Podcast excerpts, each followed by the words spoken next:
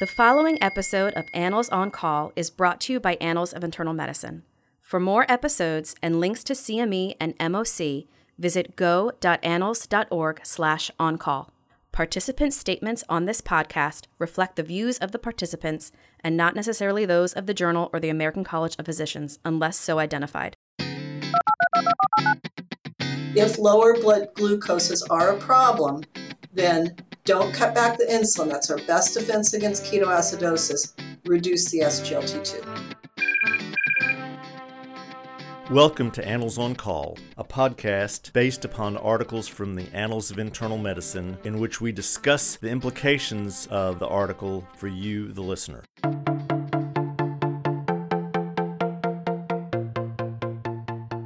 This is Dr. Bob Centor. I'm Professor Emeritus at the University of Alabama at Birmingham and former chair of the Board of Regents for the American College of Physicians. Welcome to Annals on Call. In this episode, we're going to discuss SGLT2s as part of diabetes chronic kidney disease management. This is based on an article titled Diabetes Management in Chronic Kidney Disease Synopsis of the 2020 KDIGO Clinical Practice Guideline that appeared March 2021 Annals of Internal Medicine. Joining us on this podcast once again is Dr. Katherine Tuttle, who's professor of medicine at the University of Washington and co principal investigator in the Institute of Translational Health Sciences for the University of Washington Providence Health and Services in Spokane, Washington. Also on this podcast, Jonathan Himmelfarb joins us. He's co director of the University of Washington Center for Dialysis Innovation the director of the Kidney Research Institute, professor of medicine, adjunct professor of bioengineering, and holds the Joseph W. Eschbach Endowed Chair in Kidney Research at the University of Washington. We hope you learn a great deal from this podcast. Well, Kathy and Jonathan, thank you so much for uh, joining us on this podcast.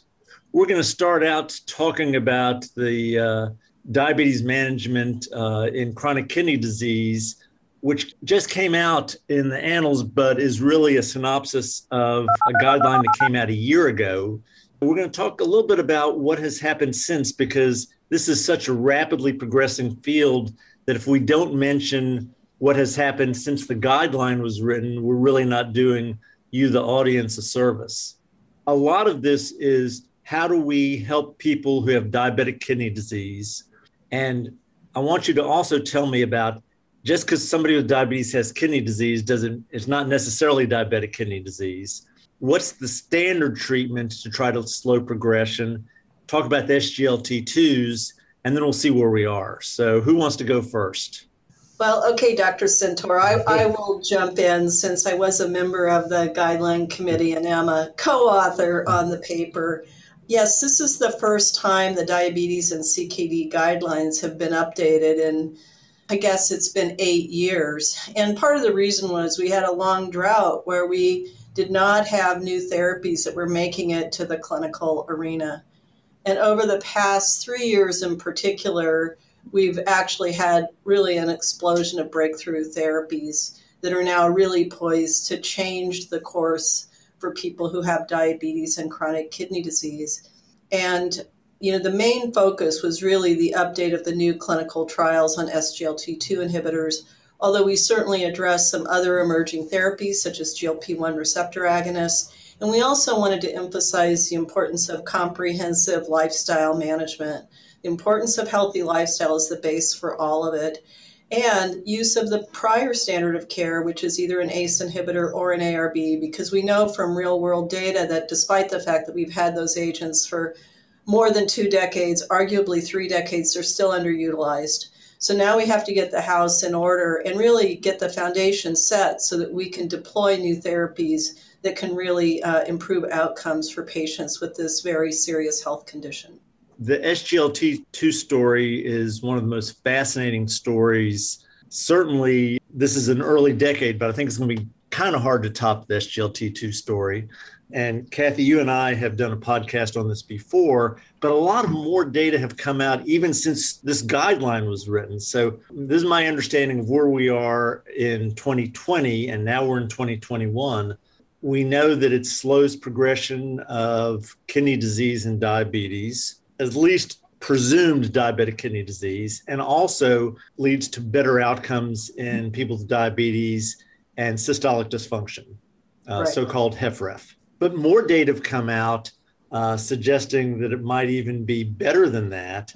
It may uh, work in other types of kidney proteinuric kidney disease and work in people with heart failure who don't have diabetes. Could y'all sort of summarize uh, the that more recent data and maybe try to help me understand why we think it's working so well?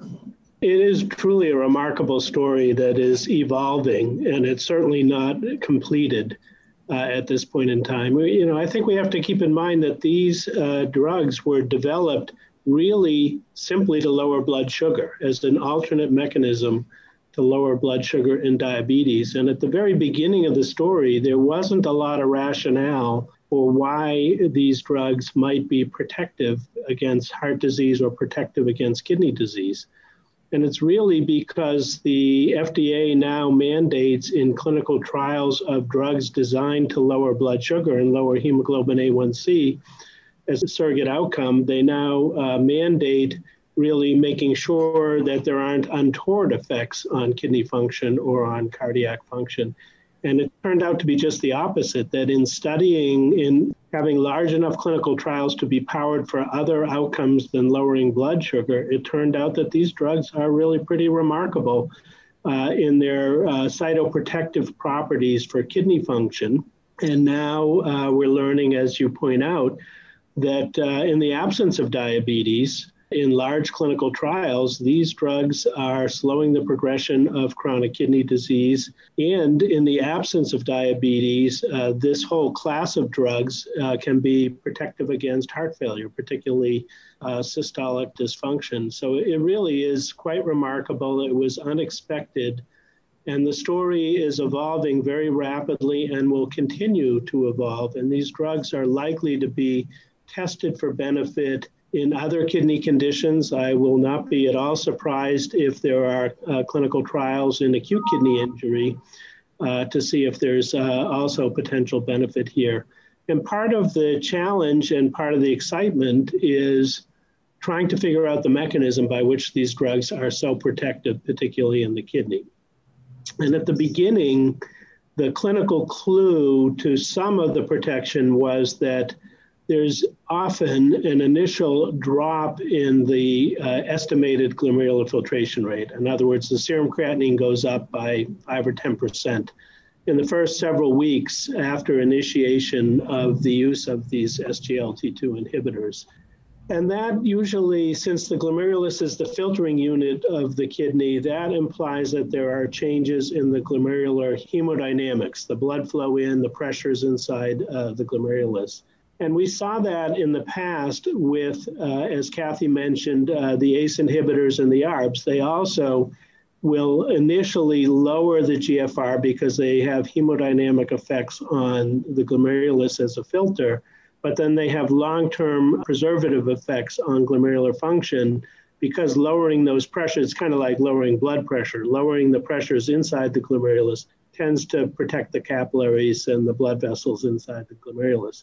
So there was an initial clue that part of the mechanism by which these drugs might be protective in the kidney was by lowering these intraglomerular pressures. And there's a mechanism for that that we have understood for probably 50, 60 years. And that is that since the, the SGLT2 inhibitors block both sodium and glucose uptake in the proximal tubule, they increase the distal flow of salt and the distal flow of glucose. And there's a mechanism in the macula densa of the kidney called tubuloglomerular feedback that we've understood for a while that then where too much uh, solute in the tubules causes the glomeruli to constrict.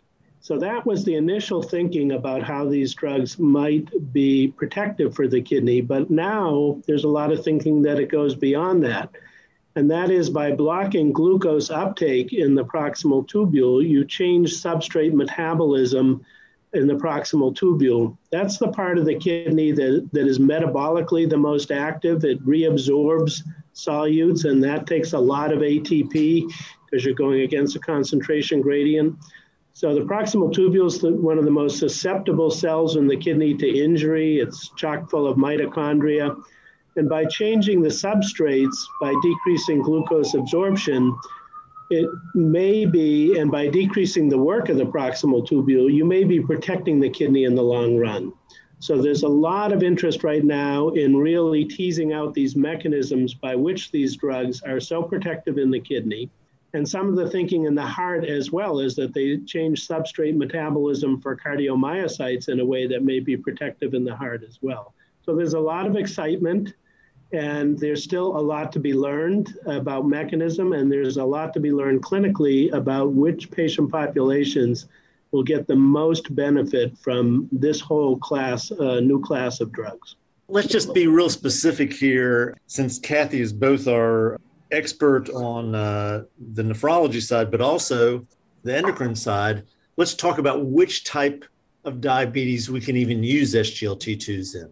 Well, to date, uh, the main use has been uh, studied in type 2 diabetes because the idea was this originally would be a new class of oral glucose lowering therapies. And one of the side effects that we see, and this relates to what Jonathan was talking about in terms of switching substrate metabolism, is that drugs do induce a mild ketosis. And mild ketosis may be one of the benefits to the cardiac myocyte because beta hydroxybutyrate is believed to be a preferred fuel and may increase myocardial function. But if that substrate metabolism tips too far and there's an increase in ketosis, we see something called euglycemic ketoacidosis or ketoacidosis with only mildly elevated glucose. So, this is one of the major side effects. It occurs in only a couple of percent of patients in the clinical trials, but one thing we would caution about is our clinical trial populations are relatively healthy compared to as treated people in the community. So this is a caution around those agents. And with regard to type 1 diabetes, this is one of the reasons there has been a great deal of caution about applying them to type 1. Now, in the EMPA kidney study, which is an empagliflozin study for chronic kidney disease with or without diabetes, we also have included a very small subset of patients with type 1 who are being very carefully monitored but there is caution because in particular, the risk of ketoacidosis could be amplified in type 1 diabetes. Now, that said, there are studies in the works planning for doing a kidney disease study for type 1 diabetes, but uh, and I will disclose I'm on the planning committee for that trial, but there's a great deal of attention to ketone monitoring and assuring safety. So at the present time, they're recommended in type 2, but not yet in type 1 for kidney or cardiovascular protection. However, despite the challenge of safety, we do believe that we can study them safely with a mitigation protocol. And if that study is successful, meaning we see comparable efficacy and we can apply the drugs without an untoward increased risk in ketoacidosis, I think the future could lead us to type 1. But presently it's limited to type 2. And the other bit I would add from a clinical practice, Pearl, is anybody with type 2 diabetes who takes insulin should be viewed as relatively insulinopenic.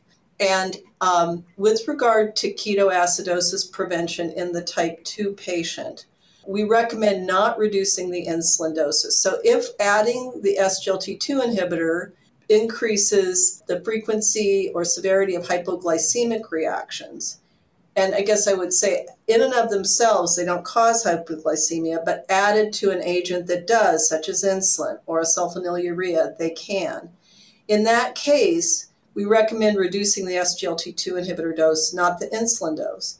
And the saving grace is that the SGLT2 effect appears to largely be dose independent, the effect on organ protection for heart and kidney.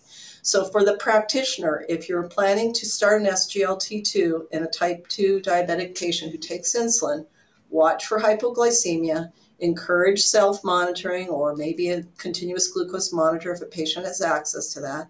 If lower blood glucoses are a problem, then don't cut back the insulin. That's our best defense against ketoacidosis. Reduce the SGLT2. I'm so glad you mentioned the continuous glucose monitor because I would just like to amplify that that is a great way to decrease the risk of hypoglycemia. And I, have I've done a full podcast on continuous glucose monitoring before, and especially in the type 2 diabetics who are on insulin. Uh, it's, it's a lot easier to get it approved if they're on insulin. You're going to have a hard time getting it approved if they're not on insulin.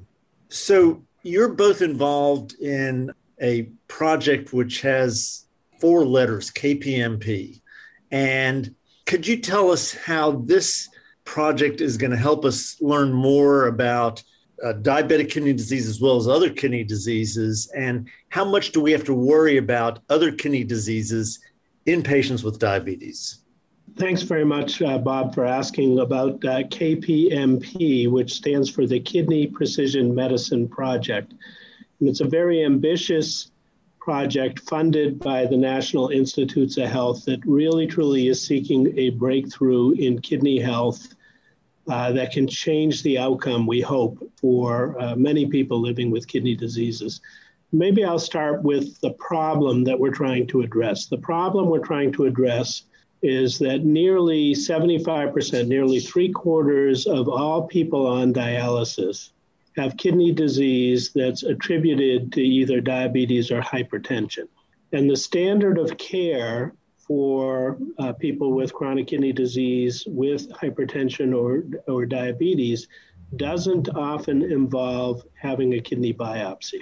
And so we don't have a good understanding at a molecular level of why some people with hypertension and or diabetes, their kidney disease progresses, other people it doesn't.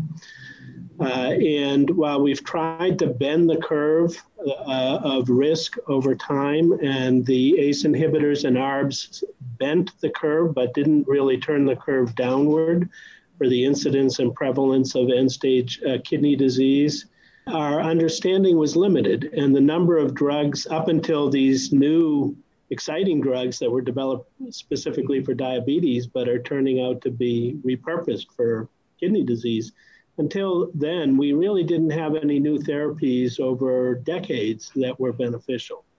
And also, uh, kidney disease disproportionately affects African Americans and people of color, so that uh, uh, African Americans, for example, are maybe 11 or 12 percent of the population, but close to 35 percent of the dialysis population.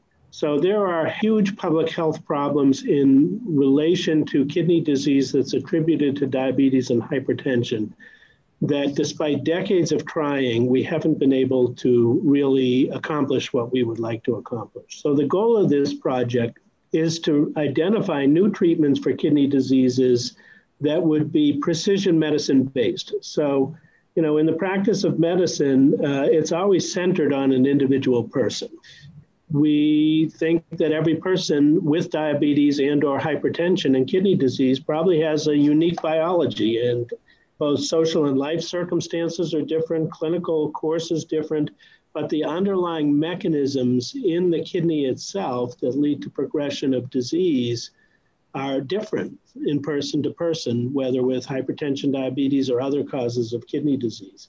And now we have the tools that we never had before with tissue to molecularly interrogate that tissue with incredible technologies that have been developed uh, that at the single cell level can tell us about the entire transcriptome or the proteome or the metabolome.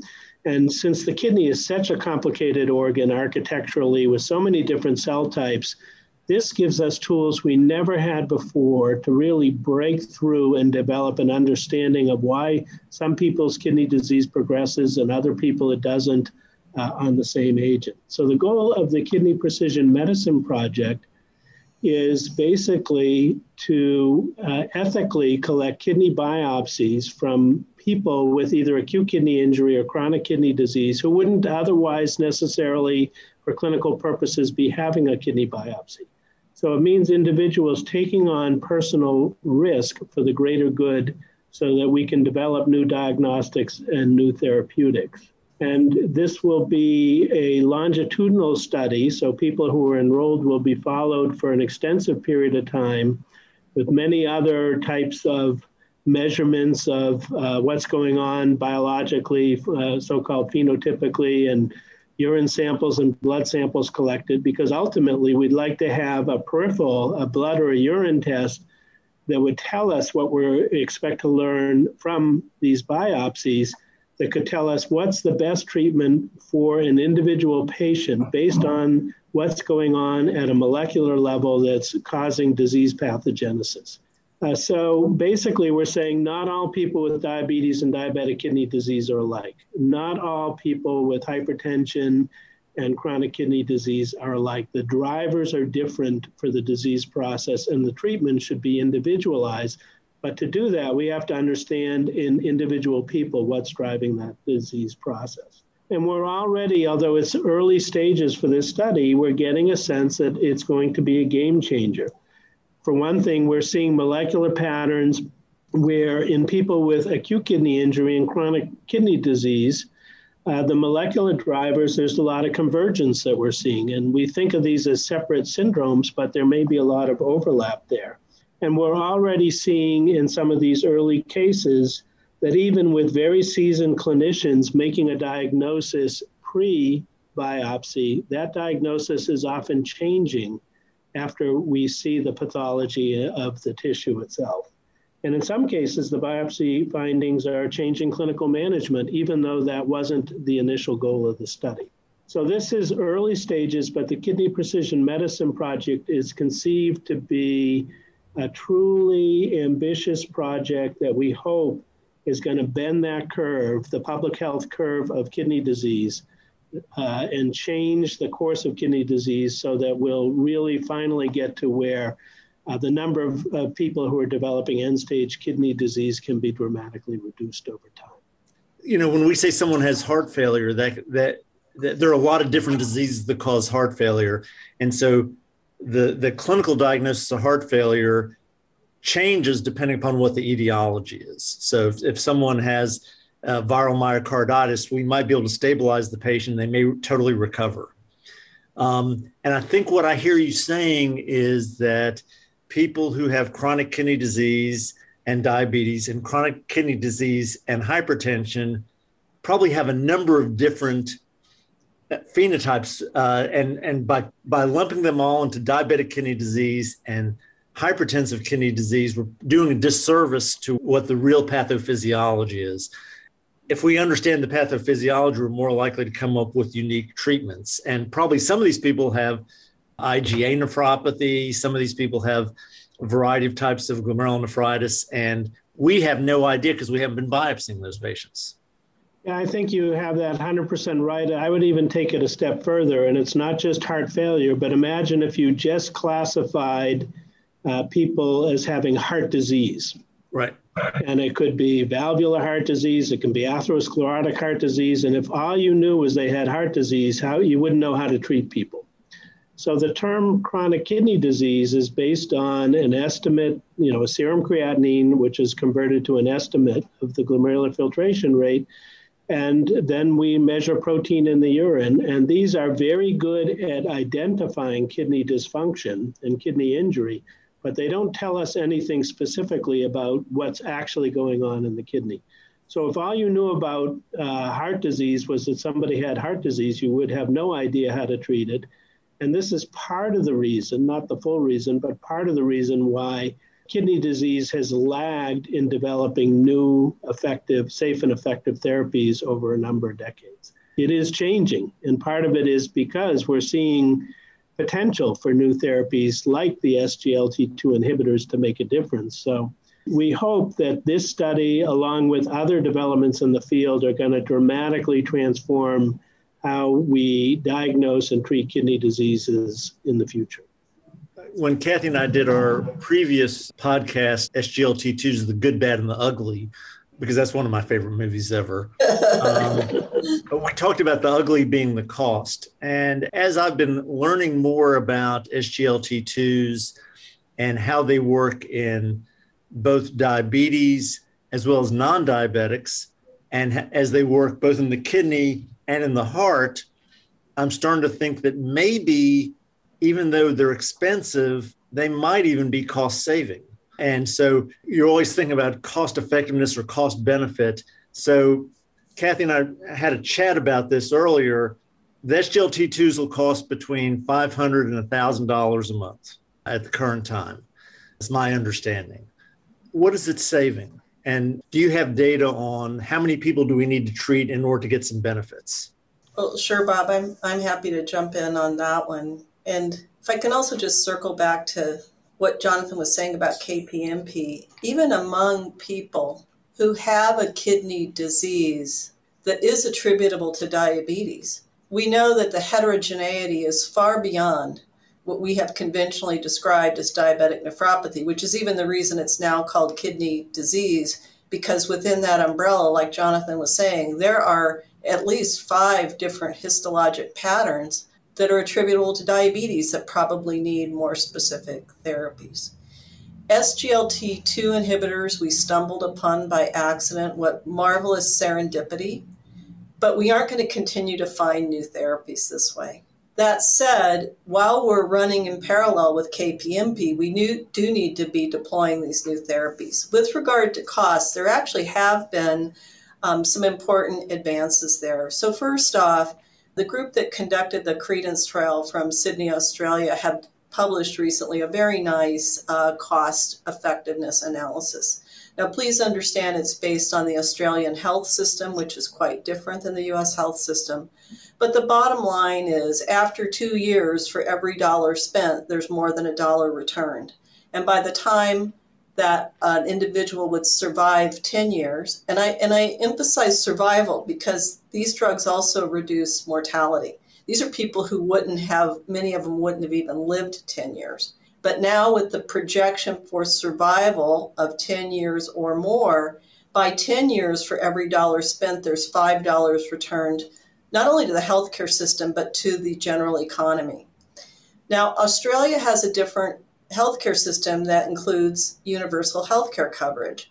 And while that is a very compelling argument, one of the challenges in the US is that we don't have the longer term view, especially because many people change insurance coverage every couple of years. So, at least our perspective has been that insurance companies often aren't interested in those longer term outcomes. They're more interested in shorter term outcomes. Now, that said, the number needed to treat in the most recent SGLT2 inhibitor trial, DAPA CKD, that included non diabetic and diabetic people who had albuminuria more than 200 milligram per gram in the urine and a GFR between 25 and 75 was 19 over a 2.6 year period. And that included not only the outcome of needed to treat for kidney failure, but needed to treat to reduce all cause mortality. In fact, there was a 30% reduction in all cause mortality. So, if the US healthcare system could look beyond the immediate term, the Australian analysis would suggest it's highly cost effective, and not just for the healthcare system, but for the economy of the country. The American Society of Nephrology now has a diabetic kidney disease task force, which I have the privilege of chairing and one of the main objectives of what we call DKDC, the DKD Collaborative, is to work with the US government, other payers, healthcare systems, and clinicians to figure out how to get the job done. And that includes resourcing this properly so that we can deliver best practices and doing it at a price that we can afford. So I do believe that these drugs are likely to be cost effective in most regions of the world, including the US. And now we're actually, I think, in a position to work with key opinion leaders and policymakers to make it possible. I love that summary. Bob, maybe I'll add one thing to what Kathy said, and that is that uh, dialysis, in addition to having a phenomenal impact on the quality of individuals' lives, is incredibly expensive in the United States. The federal government pays out 1% of the entire federal budget, almost, not just the Medicare budget, of the entire federal budget towards the care of patients on dialysis. And those costs can range, there are different cost estimates, but they're often in the range of about $100,000 per person per year, somewhere between 70 and 120 $5,000 per person per year. Aggregate costs, that's not just for the dialysis treatment, but for all the hospitalizations and medications uh, uh, that are required. So, uh, even if the SGLT2 inhibitors, let's say, cost $5,000 or $6,000 a year, uh, if you're preventing ESRD uh, and the need for dialysis, for the society as a whole, uh, they will end up being cost effective. And there are some, you know, at this point in time, there isn't long term follow up, but if you extrapolate out the rates of loss of kidney function in mLs per minute per year in people who've got chronic kidney disease, let's say diabetic kidney disease, and you reduce the rate by, for example, the Credence trial, which Kathy uh, referred to, from 4 mLs per minute per year down to close to 2 mLs per minute per year, and you extrapolate that out, if those benefits are maintained over time, you may reduce the period of time that people experience ESRD by upwards of a decade or more. So it's hard to imagine that a drug that slows progression of kidney disease, treats diabetes, and tends to prevent cardiovascular complications and reduces mortality wouldn't be cost effective. We've always talked about quality adjusted life years, but I, I, learned the phrase productivity adjusted life years. And I think what you're saying, I'm going to reinterpret as saying people will have more productivity adjusted life years if they're not developing heart failure and not developing progressive chronic kidney disease. And so that's good for the economy and it's good for the person. So we're both helping the people and we're helping financially. I can't thank you all enough for uh, joining us on this podcast. I think that the listeners will have a much better understanding of where we are in chronic kidney disease, especially in diabetics, and where we're going. And it's, it's been a pleasure talking to both of you. Thank you. Well, thanks so much, Bob, for the opportunity. I'm sure I'm speaking for Kathy as well. We really enjoyed this opportunity and this discussion.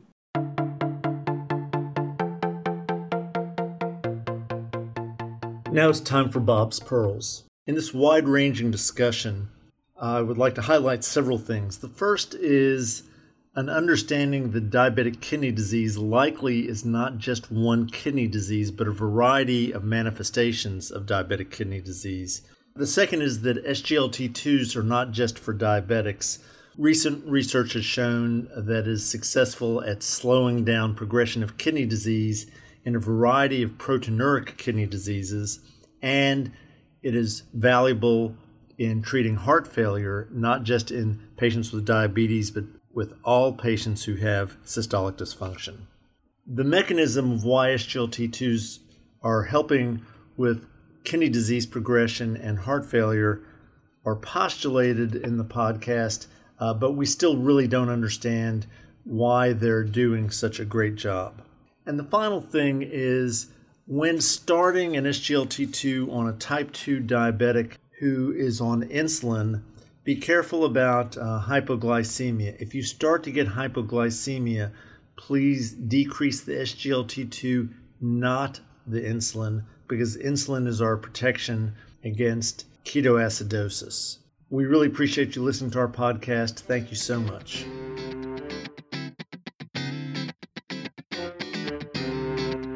For more episodes of Annals on Call and links to CME and MOC, visit go.annals.org slash on-call.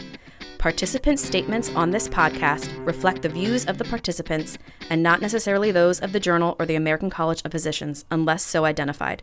The information contained in the podcast should never be used as a substitute for clinical judgment.